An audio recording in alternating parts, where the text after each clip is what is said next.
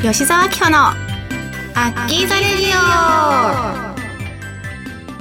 オ。皆さんこんにちは。吉沢明穂です。この番組はリスナーの皆様と楽しくおしゃべりしていく番組です。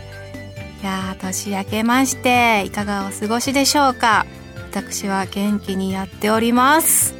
はい。えー、ここ最近ですね寒くなってきておりますのであのー私あの子供の頃はこたつに入ってみかんとか食べてたんですけどもここ最近いろいろなフルーツが増えたじゃないですか。新しく、えー、紅マドンナっていうのをスーパーで見かけるようになってまあこたつはないんだけどね。あのみかんを食べながら過ごしております。その品種のえっ、ー、とみかんがなんかオレンジみたいに皮が薄くてで甘さが糖度がすごく高いのでめちゃくちゃデザート感覚で食べれるから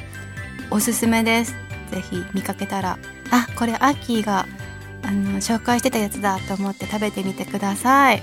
すごいね。甘みもあるし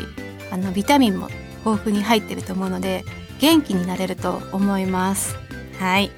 えー、それでは番組では皆様からのメッセージを募集しています。メールの宛先はサイトの右上にあるメッセージボタンから送ってください。それでは2022年吉沢明子の「アッキーザレディオ」スタートです。この番組はラジオクロニクルの提供でお送りいたします。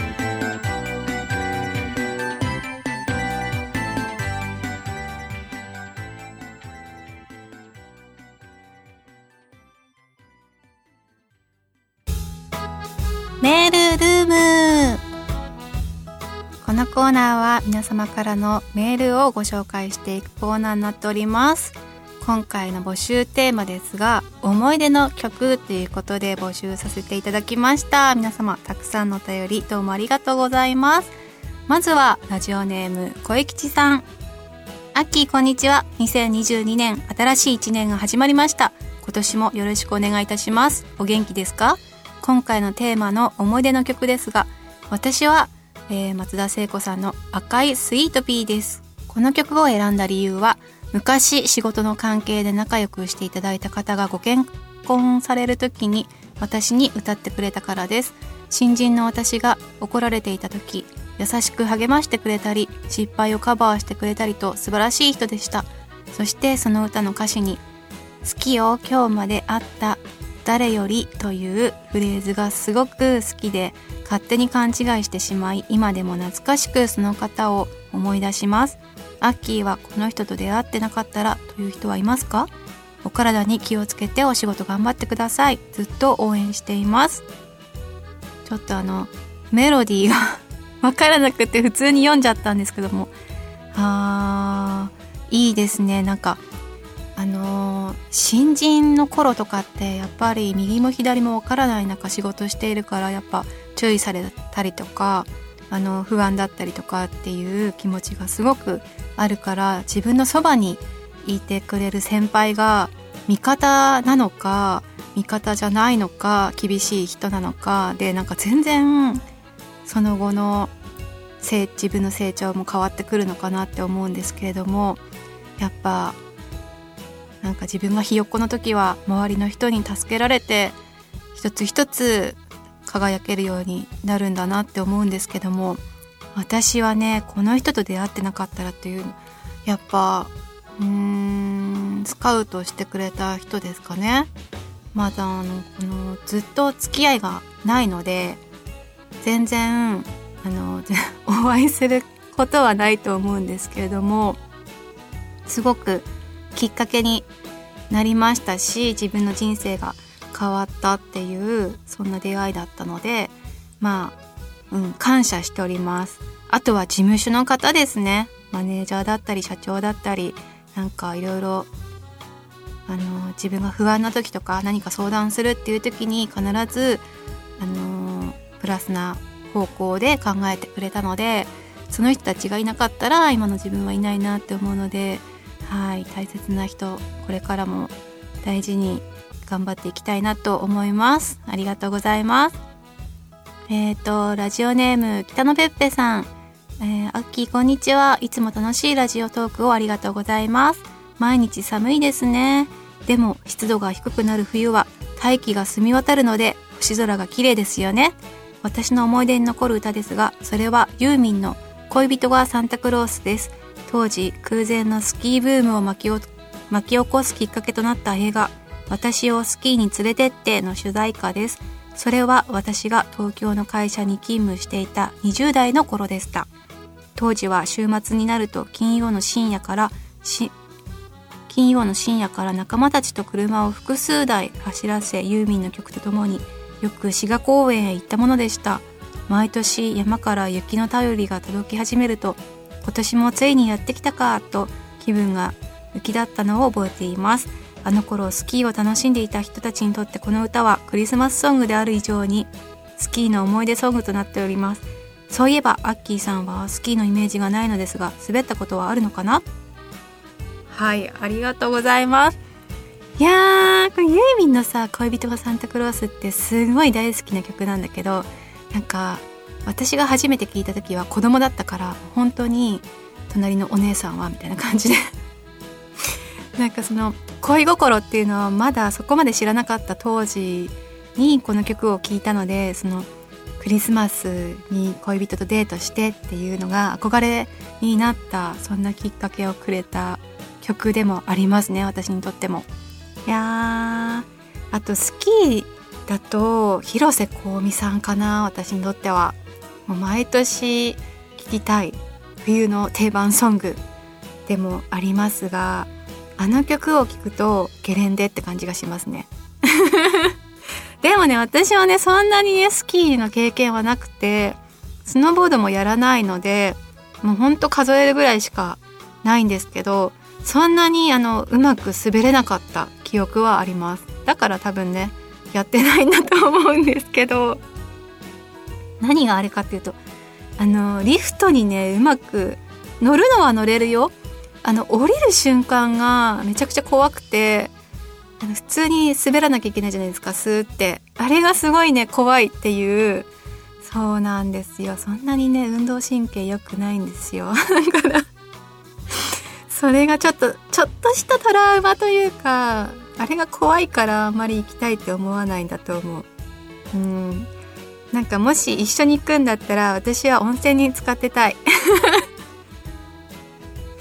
はい。続きましてラジオネームスラッシュさん。アッキーこんにちは。初めてメールを送ります。ありがとうございます。今回のテーマ思い出の曲ですが僕の思い出の曲はかなり昔の曲ですがバードの君が好きだと叫びたいです。この曲はアニメ「スラムダンクのオープニング曲で僕も「スラムダンクに憧れて中学高校はバスケ部に入って毎日練習に励んでいました。今はバスケはしなくなってしまいましたが学生時代の忘れられない一曲です。そういえば今度「スラムダンクが新作として映画が出るようですね。アッキーもよかったら見てください。うーんスラム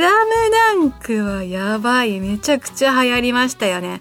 だしやっぱなんかバスケしたいみたいな熱がすごく高まったのを思い出しました。の放課後私がですよ 3on3 とかやってたんですよ。意外すぎるでしょ。なんかすごい盛り上がって小学校の時だったかな。なんかすごい盛り上がってそのクラスで放課後みんなで 3on3 をやってゼッケンとかをつけながら毎回どうやってあのチーム分けを組んでたかちょっと忘れちゃったんですけども違うチームになったりとかあと好きなことを同じチームになったりとかしてそれがめちゃくちゃ楽しかったっていうのをね思い出しました。いやーこの曲を聴くとその当時を思い出すしあとカラオケとかに行ってこれ歌ってくれたらめっちゃ盛り上がるじゃないですか。大好きな曲ですね。いいいいですね。スラッシュさんありがとうございます。いやちょっと私の思い出の一曲はスピッツの「チェリー」っていう曲かななんですけどその当時あの吉川ひなのちゃんの大ファンだったんですね私。でえっと鳥羽潤くんと一緒に、えー、CM をやってましてこれまた私が好きなポッキーの CM だったと思うんですけどももうその当時私はもう神 CM だと思ってて 好きなポッキー吉川ひなのちゃんスピッツの曲もめちゃくちゃ流行ってた当時だったのでそれに、えー、当時なんかすごい長身でかっこいい鳥羽潤くんと一緒に CM やっててなんて最高な CM なんだろうと思いながら毎回見てたんですけどもはいそんな思い出があります。そこまで思い出深くなかったですね。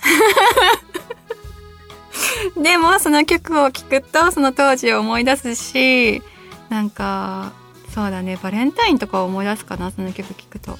うん。はい。そうですね。たくさんの曲教えてくれてありがとうございました。今後もあの歌に支えられたりとか歌に刺激を受けたりとかしながらたくさん思い出ができていくのかなと思いますのでなんかまたラジオで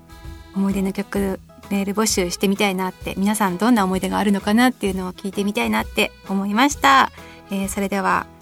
メールメッセージどうもありがとうございました。以上メールルームのコーナーでした。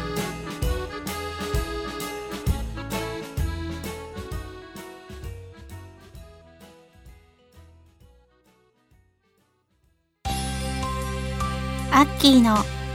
ここだけの話。このコーナーは皆様にここだけのお話を紹介していくというコーナーなんですが今回はですね、えー、去年のえー、11月中旬ぐらいかなちょっとイルミネーションを見ながら写真撮ってほしいなと思って友人のカメラマン女性の方なんですけどもと一緒にイルミネーションをね遊園地の方にね見に行った時に、えー、出くわしたお話を今回はご紹介していこうかなと思っております。なんか遊園地であのー、まあ昼間ちょっと乗り物なんか乗りながら、えー、ちょっと暗くなってきたら写真撮りましょうみたいな感じでで乗り物乗ろうっていうのであのフリーホールっていうのかなその乗り物に並んでた時のお話なんですけどもそこに並んでたらねなんか目の前にめちゃくちゃ目を腫らしてもう顔とか鼻の頭とか真っ赤にしながら泣いてる女の子がいたんですよ。大体高校生ぐらいかな二十歳になってないだろうなっていう女の子がねめちゃくちゃどうしたのっていうぐらい顔を真っ赤にして泣いてましてでまあ距離で言ったら1メートルとか2メートルぐらいは離れてたと思うんですけども並んでる途中でね彼氏らしい人が隣にいてでその隣にもカップルがいてあダブルデートかななんて思ったんですけどもその子だけがめちゃくちゃ泣いてるんですよ。でちょっと誰かがこうフォローするわけでもなく並んでるからなんかすごい不思議というかえ大丈夫なの？どういう関係なの？何があったの？って思うじゃん。だからねずっと見ちゃったの。そのその時にどうしたんですかねっていう話をね私とそのカメラマンの友達の女性とお話ししてまして何があったんだろうねって誰もフォローしてないよ大丈夫かなとかって言って すごい気になったから見てたんだけど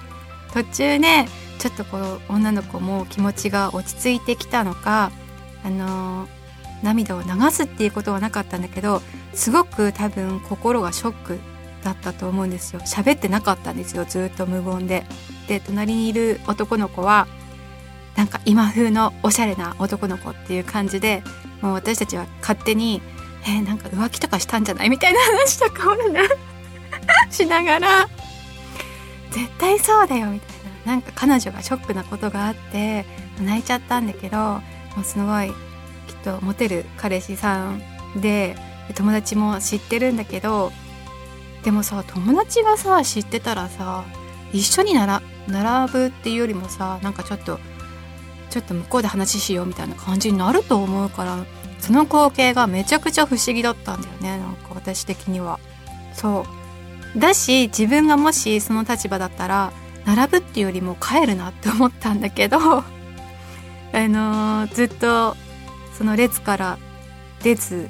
その4人さんは並んでてでいざそのフリーフォールに乗るっていう風になっててそれも全部見てたんですけど 乗った瞬間は隣同士で乗ってたんですよその泣いてることを彼氏さんが。であの乗ってる時にどうやら2人で手をつないでたよってその友達のカメラマンさんがね教えてくれてえ？上空では手つなぐんだって思ったんだけどあのー、乗り終わった後に、まあ、普通に4人で帰ってったんですけどもその後に別なところで見かけたら2人でツーショットを仲良く撮ってたんですね。で親と思ってさっきまですごいふてくされた顔してたのにご機嫌治ったんだって思ったらえ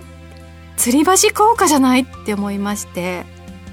あの俗に言う吊り橋効果っていうのは2人で恐怖体験とかもドキドキする体験を共にすると恋愛感情が生まれたりとか恋愛感情が深まったりとかするって言われてるじゃないですか。あれじゃないってなって。そう絶対そうだと思ってこの話ちょっとぜひラジオでできたらなって思ったんですけども。やっぱ心拍数が上がる状況になったりとかするとこう怖いっていうのを共にするとちょっとこう心が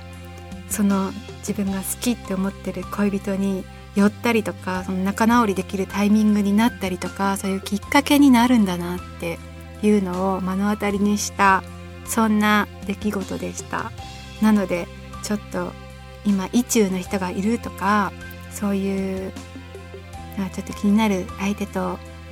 デートが決まったとかっていう方は是非遊園地で一緒に恐怖体験をしたりとかあとは怖い映画ホラー映画とかを見に行ったりとかまあその相手がねホラー映画が苦手とか嫌いだったらいけないかなと思うんですけどもなんかそういうのをやってみてもいいんじゃないかなって思います。あとね人ってで心臓に近い左側に、えー、立たれるとドキッとしやすいらしいんですよ。なのでなんか私は自分が左側にいるっていうよりも相手が右側にいる方が落ち着くなっていう風に思ったんだけどそうそんなねその自分の左側に立たれるとドキッとするっていうこともあるらしいのでなんか意中の方がいる方是非試してみてください。いやーでもそのカップルさんが仲直りできててよかったなって。もう本当に何があったのかだけはちょっとわからないから謎なんですけどもまあ良かったなって思いました。そんなここだけのお話でした。はい皆さん聞いてくれてありがとうございました。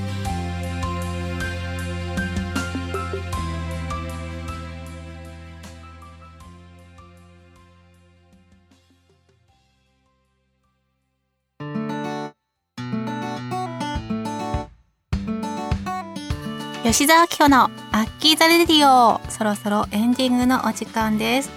最近あのジムで走ってる時に使うイヤホンをね新しく新調しようと思って、えー、見に行ってみたんですけども最新のイヤホンはあの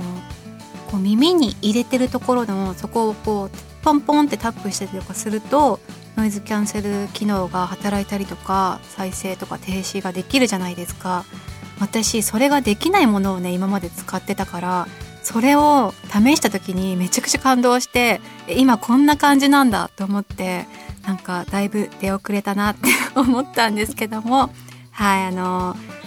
重低音とあとはこうサウンドがスピーカーからこう広がって聞こえるようなやつを新しく買いましたのでこれからもジムで走ったりとかする時にあの楽しく音楽聴けるなと思って楽しみで仕方がありません。はい。皆さんはねもうそういうのとっくに知ってると思うんですけどもびっくりですよね。このラジオとかやらせてもらってるのにこう音のお仕事とかやってるのにもかかわらず今までちょっと知らなかったってちょっと自分でも恥ずかしいななんて思っております。